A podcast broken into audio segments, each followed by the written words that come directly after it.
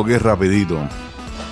Hoy el día empezó bastante interesante, dado que a mí se me olvidó meter el bulto esta mañana o anoche para que a mi esposa se le hiciera mucho más fácil el transporte de nuestra niña a la escuela.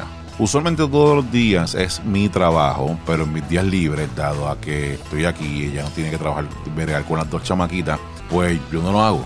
Pues ella me llama como eso de bien por la mañana, estoy roncando, tengo la otra chiquita al lado mío, estoy durmiendo placenteramente, disfrutando mi fucking día libre, y ella me llama con tono de que fue tu culpa. De la que está cabrón, uno durmiendo bien cómodo para que te levanten. ¡Oh, avanza!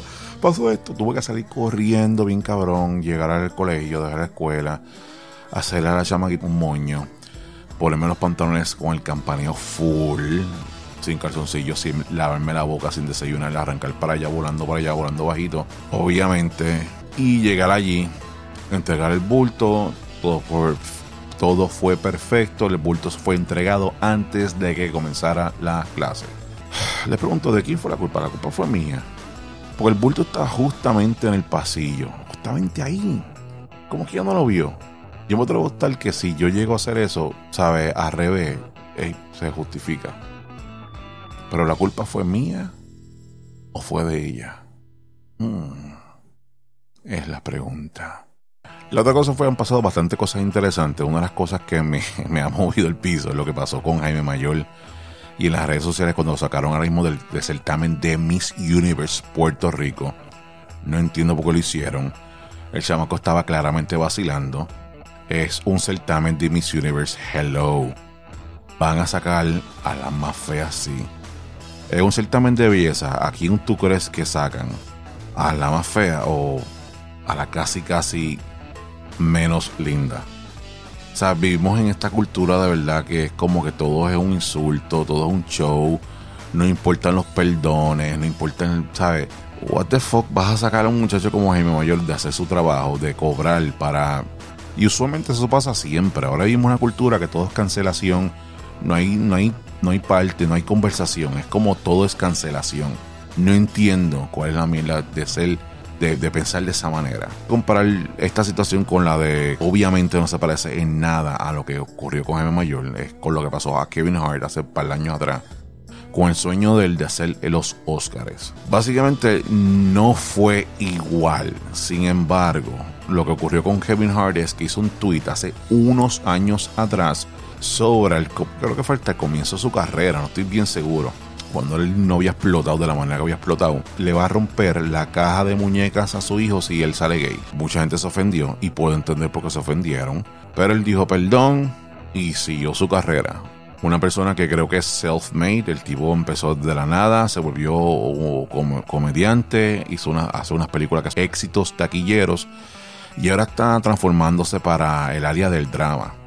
La última película de él está en Netflix y está bien gufia y te voy a decir que hasta lloré un poco de, sobre un papá con su hija, una película que deben verla, no me acuerdo el nombre ahora, en el caso.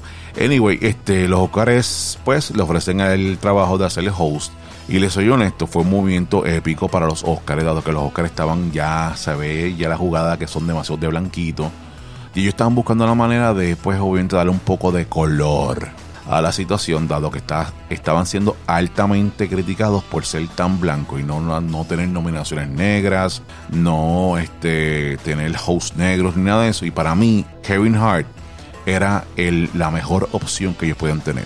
El tipo no es un Dave Chappelle, no es como que va a estar hablando de cosas políticas, haciendo que los agentes y los productores y los directores se sientan incómodos, especialmente por las cosas que están pasando ahora mismo de Me Too Movement. El tipo, dudo mucho que Kevin Hart hubiese tocado ese tipo de, de tema siendo host de los Óscares. O sea que los Óscares iban a volver atrás, iban a ser más clean cut y específicamente con él. Soy fanático de él, o sea que más o menos sé cómo él trabaja. El tipo es bien, bien chistoso, espe- especialmente porque los chistes son de familia, de cultura, de cosas que le pasan en su, en su diario vivir. O sea que hubiese sido más bien ameno verlo trabajar en los Óscares. Me hubiese encantado ver. ¿Qué ocurre? Como toda situación, situación que ocurre, salen los esqueletos que te, todos tenemos en el closet, especialmente cuando estamos bien felices. Kevin Hart fue bien vocal en decir que el sueño de él se cumplió realidad en hacer los Óscares. Creo que fue el, el, el movimiento L G B T Q X Y Z, no sé sus siglas especi- específicamente, a decir que él tiene que decir perdón. Él dice, pues mira, con toda honestidad, pido disculpas por haber lo que ocurrió, pedí disculpas hace tiempo. El cabrón pide disculpas de nuevo, mientras pide disculpas de nuevo. Y aún así la gente no tiene que pedir disculpas de verdad. Se vuelve un toma y dame, que inclusive el cabrón va a Ellen DeGeneres a hablar. Y ella le explica, mira, que yo no entiendo, tú eres bien amigo mío, tú no eres para nada homofóbico. Tu comentario fue por hacer un chiste, eres un cómico. Se tomó de mal momento, eh, obviamente se, se tomó de mala. Piste disculpas hace años atrás y aún así están pidiendo esto, y los Oscars alegan que no, ellos no pidieron eso. Y Kevin Hart dijo unas palabras que a mí se me quedaron siempre y no lo había visto nunca de esa manera. El tipo dijo, mira, sabes que yo no tengo ningún, ya yo pedí disculpas, yo estoy en un momento, en un, momen, en un lugar en mi vida que estoy simplemente, soy bien feliz y me siento bien bendecido por todo lo que tengo. Mi carrera está viento en popa y esto es algo que yo quería hacer los Oscars. Eso era un checkmark, un bucket list que yo tenía desde antes de comenzar todo esto, y ser el host de los Oscars para mí hubiese, hubiese sido un privilegio. Sin embargo, yo no le voy a dar papel a esta gente, ni energía a esta gente en mi vida. ¿Por qué él dice esto? Porque él lo que básicamente lo que quiere decir es, es lo que yo pienso, que hay veces que la gente, como dije ahorita, la can- es la cultura de la cancelación. No hay tema, no hay forma de entender que estuve mal. Es que tú quieres destruirme. Entonces, ¿dónde está el perdón? ¿Dónde está lo que tú alegas, que dices que tiene? El amor. O sea, tú dices que yo te tengo que aceptar con como tú eres, pero tú no me aceptas tampoco a mí, siendo un bruto. Quiero entiendes, edúcame. Si estuvo mal, tú me educas, pido disculpas. Vamos a, vamos a hablar de eye to eye y move on. P- perde, p- pido disculpas y seguimos. Pues Kevin Hart lo que dice es, mira, si tú me destruyes a mí, tú destruyes a un montón de personas que están detrás de mí, que tienen este tienen trabajo, son madres solteras, padres solteros, son gente también gay que tiene, han hecho su carrera conmigo, porque ya yo soy una empresa. Tú no vas a destruir a mí, tú vas a destruir a muchas personas que están detrás de mí. Y es verdad, ponte a pensar, tú cancelas a Kevin Hart, perfecto. ¿Qué va a hacer él? ¿Volver a su mansión? Tranquilo, hacer una película que otra, seguir haciendo stand-up comedy, si no te gustas no vayas. Destruiste y le quitaste, pues, obviamente, la pequeña empresa que él tenía. Votó a todo el mundo porque después, pues, lógicamente, no puede mantener esa pequeña empresa. Y bicho para ti. Ganaste, pero de verdad no ganaste. Y es lo que son ese tipo de cosas que a mí me, me encojonan, de verdad. ¿Sabes? La, can- la maldita cancelación. No hay tema nunca para tener una conversación. Otra cosa que pasó ahora mismo también es lo de J Balvin y Residente, algo que me encanta. La música de él siempre ha sido diferente, la lírica de él siempre ha sido diferente, y creo que el cabrón se merece, eh, tiene, puedo entender que tenga mucho respeto de, específicamente de artistas urbanos de renombre en el planeta. El tipo, lo que más o menos es la historia, es que los artistas en Puerto Rico, especialmente los urbanos, le empezaron a dar el codo porque el cabrón no era como ellos. Y aún así el tipo hizo un boom, bien cabrón, el tipo es bien famoso en Europa y en Latinoamérica. Lamentablemente no es profeta tanto en su tierra, pero aún así el tipo tiene una carrera espectacular. Una de las cosas también que respeto a Residente es que gracias a él, siendo él uno de ellos, a él, Ricky Rosselló se fue para el carajo. Y esto es algo que la gente quiere como que tapar bajo la, la alfombra y no lo quieren aceptar. Gracias a ese chamaco, los políticos ahora duermen con ojos abiertos. Él fue una de las personas que se paró allí y le, dije, y le dijo, Ricky Rosselló renuncia. Gracias a él no tenemos a Ricky ahora mismo. Y es algo que yo considero que debemos celebrar también. Pero Residente tiene un problema con J Balvin, porque J Balvin quiere boicotear los Grammy. Ya más o menos ustedes saben el Timmy Direte. No entiendo muy bien por qué J Balvin quiere boicotear los, los Grammys, no lo puedo entender. Pero se ha vuelto como que muchos, muchas personas como Arcángel dicen, mira, sabes que mi carrera está gracias a los Grammys. Pero Residente, siendo el hombre vocal que es, decide hablar mucho más allá. Y poner, pone en la, en, sobre la mesa a todos los artistas que, en, que él entiende que por primera vez se van a ganar un Grammy. Esto es como tú participar en las Olimpiadas, ganártela de oro y decir, sabes que no, aunque participé, no voy a aceptar la medalla. Este, creo que más o menos estoy explicando esto. ¿Qué ocurre? Se vuelve timidirete, pero lo más cabrón que yo, lo más cabrón que yo Residente es comparando la forma de música de J Balvin. La realidad es que J Balvin es bien famoso, la música es bien, bien, bien pegajosa. De, de suena esto, yo la escucho. Este, tengo panas que han ido al concierto del que me han dicho, loco, estuvo cabrón, fue otra cosa, tuviste que haber ido. Yo no puedo comparar la lírica, y esto soy bien honesto, la lírica de J Balvin con la Residente son comp- completamente diferentes. No soy una persona que puedo hablarte cuarenta y cinco minutos de música urbana porque no tengo esa capacidad. No soy, este, no soy Molusco, no soy Roberto Fantauzzi, no soy Mario B I, ¿sabes? Esta gente tal vez te pueden hablar con cojones de música urbana. J Balvin mucho más repetitiva, más colorful, más, qué sé yo, más comercial. Pues básicamente eso fue lo que le dijo, cabrón, todo el mundo come esto, pero de vez en cuando quieren comer esto. Y pasa que J Balvin lo cogió como que una ofensa y empezó a hacer chiste de que, pues, como los hot dogs, y empezó a montar la bien cabrón, chistosa. Hay una cita de Mike Tyson que a mí me encanta, que creo que cae muy bien en, en el, en, cae muy bien en el ahora. Y para estas personas que siempre están detrás de una computadora, en Instagram, tirando memes y tirando indirecta. Y la cita dice: "Social media made you all way too comfortable with disrespecting people and not getting punched in the face for it." No estoy diciendo que J Balvin este, es violento ni nada de eso, pero es que la gente, el social media, yo, tú me jodes, entonces yo pongo una, un meme pendejo, este, faltándote respeto a ti.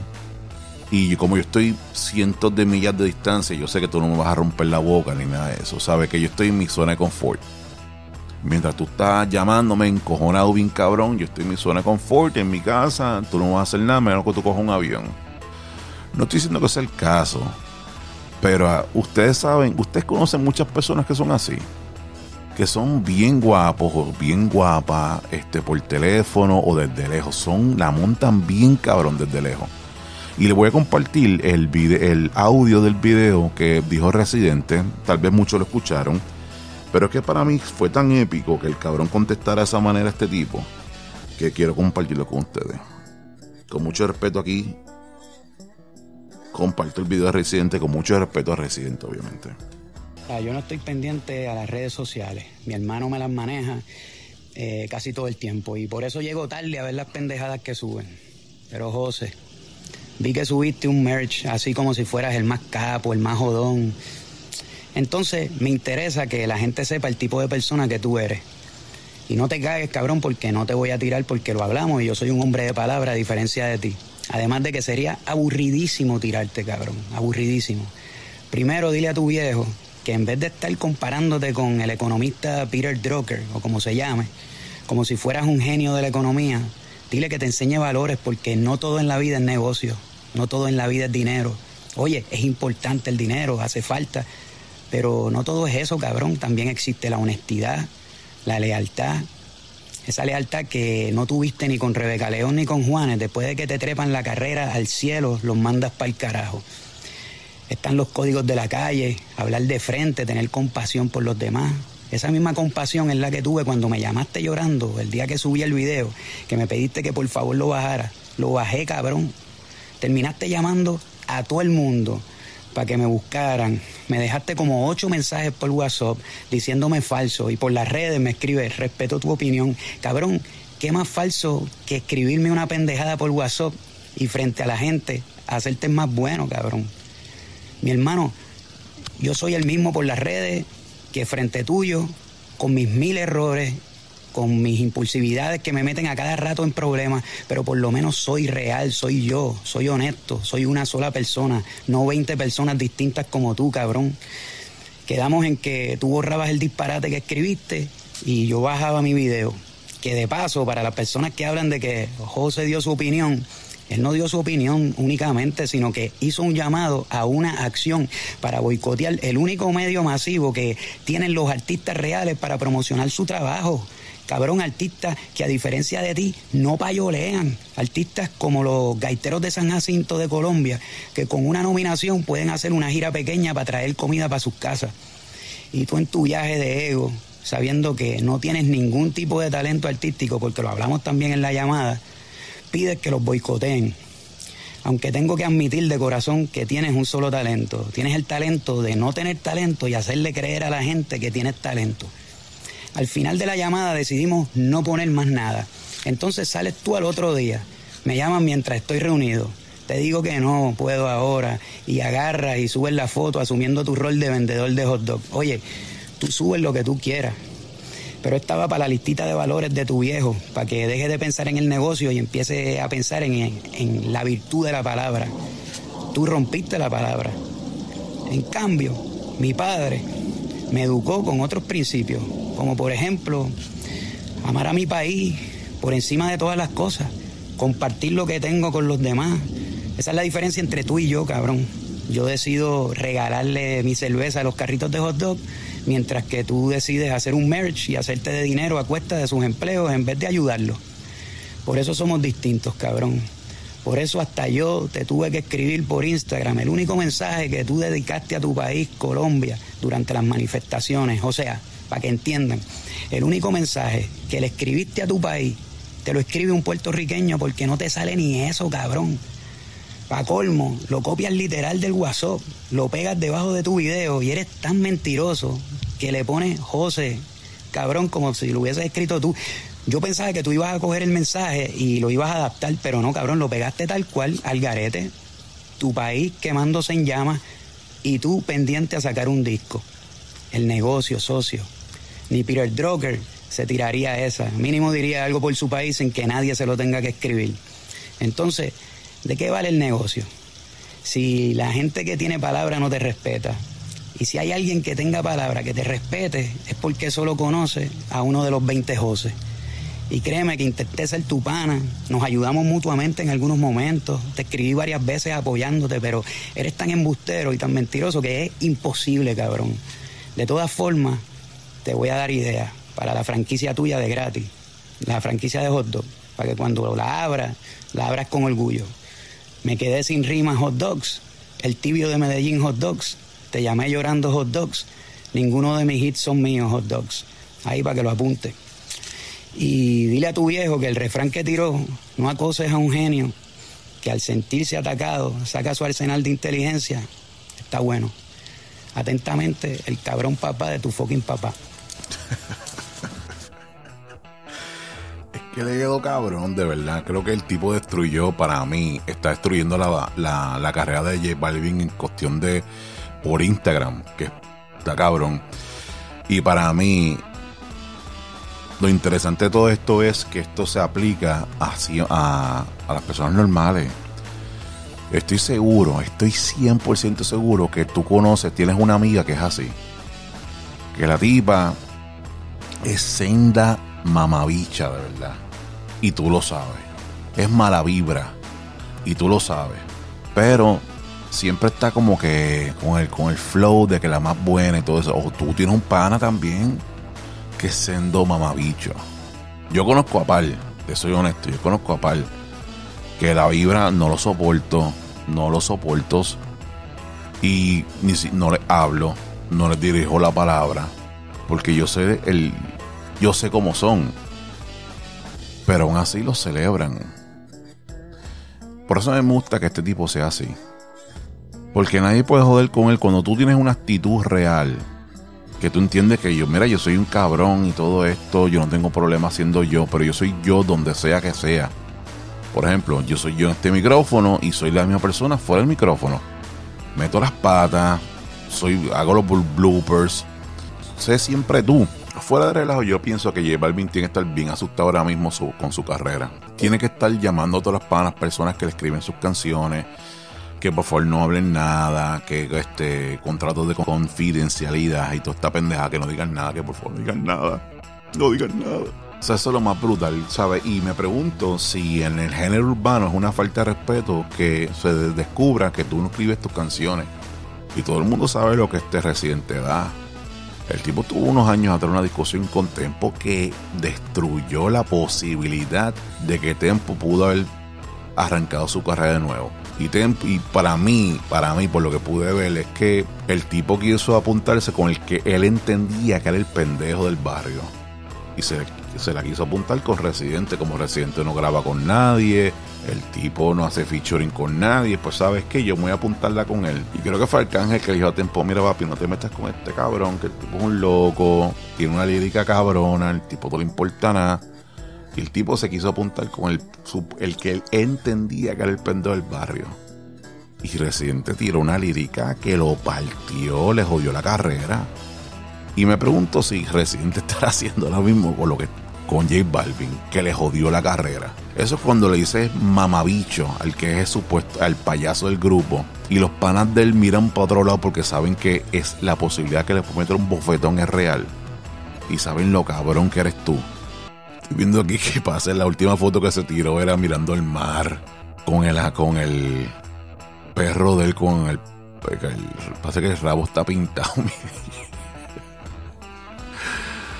Mirando al mar, como que no tengo, no quiero ningún tipo de problema. Me pregunto si qué estará pensando, fuera de lo que estará pensando él, con el, de, con el comentario de Buen Domingo, mirándose al mar. No estoy diciendo que llevar bien malo ni nada de eso, pero simplemente estoy diciendo que está bien cabrón cuando te quitan la máscara, que todo el mundo sabe quién tú eres. Y me encojona más todavía cuando el tipo le dice una cosa, y hay gente que es así, mano, que por WhatsApp y por Instagram, por donde sea, aparte te dicen mamabicho, te joden. Pero cuando los confrontas, no, si yo soy un ser de luz, yo no tengo ningún tipo de problema. Desenmascarar a esta gente, para mí es épico. Yo creo que ese es el problema. Hay muchos pendejos en el planeta por simplemente la razón de que no hay muchos Residentes. Deberíamos ser más Residentes y menos J Balvin. ¿Qué estará pensando J Balvin ahora mismo con las canciones de él?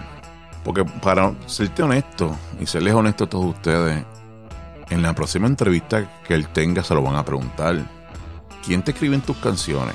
¿Es cierto que tú no eres, no escribes tus canciones? Porque eso nunca ha estado encima de la mesa para él. ¿Por qué quisiste boicotear el, los Grammy? Por esta pendejada que pisa Residente. Y él tiene que tener mucho cuidado de lo que vaya a decir. Mucho cuidado.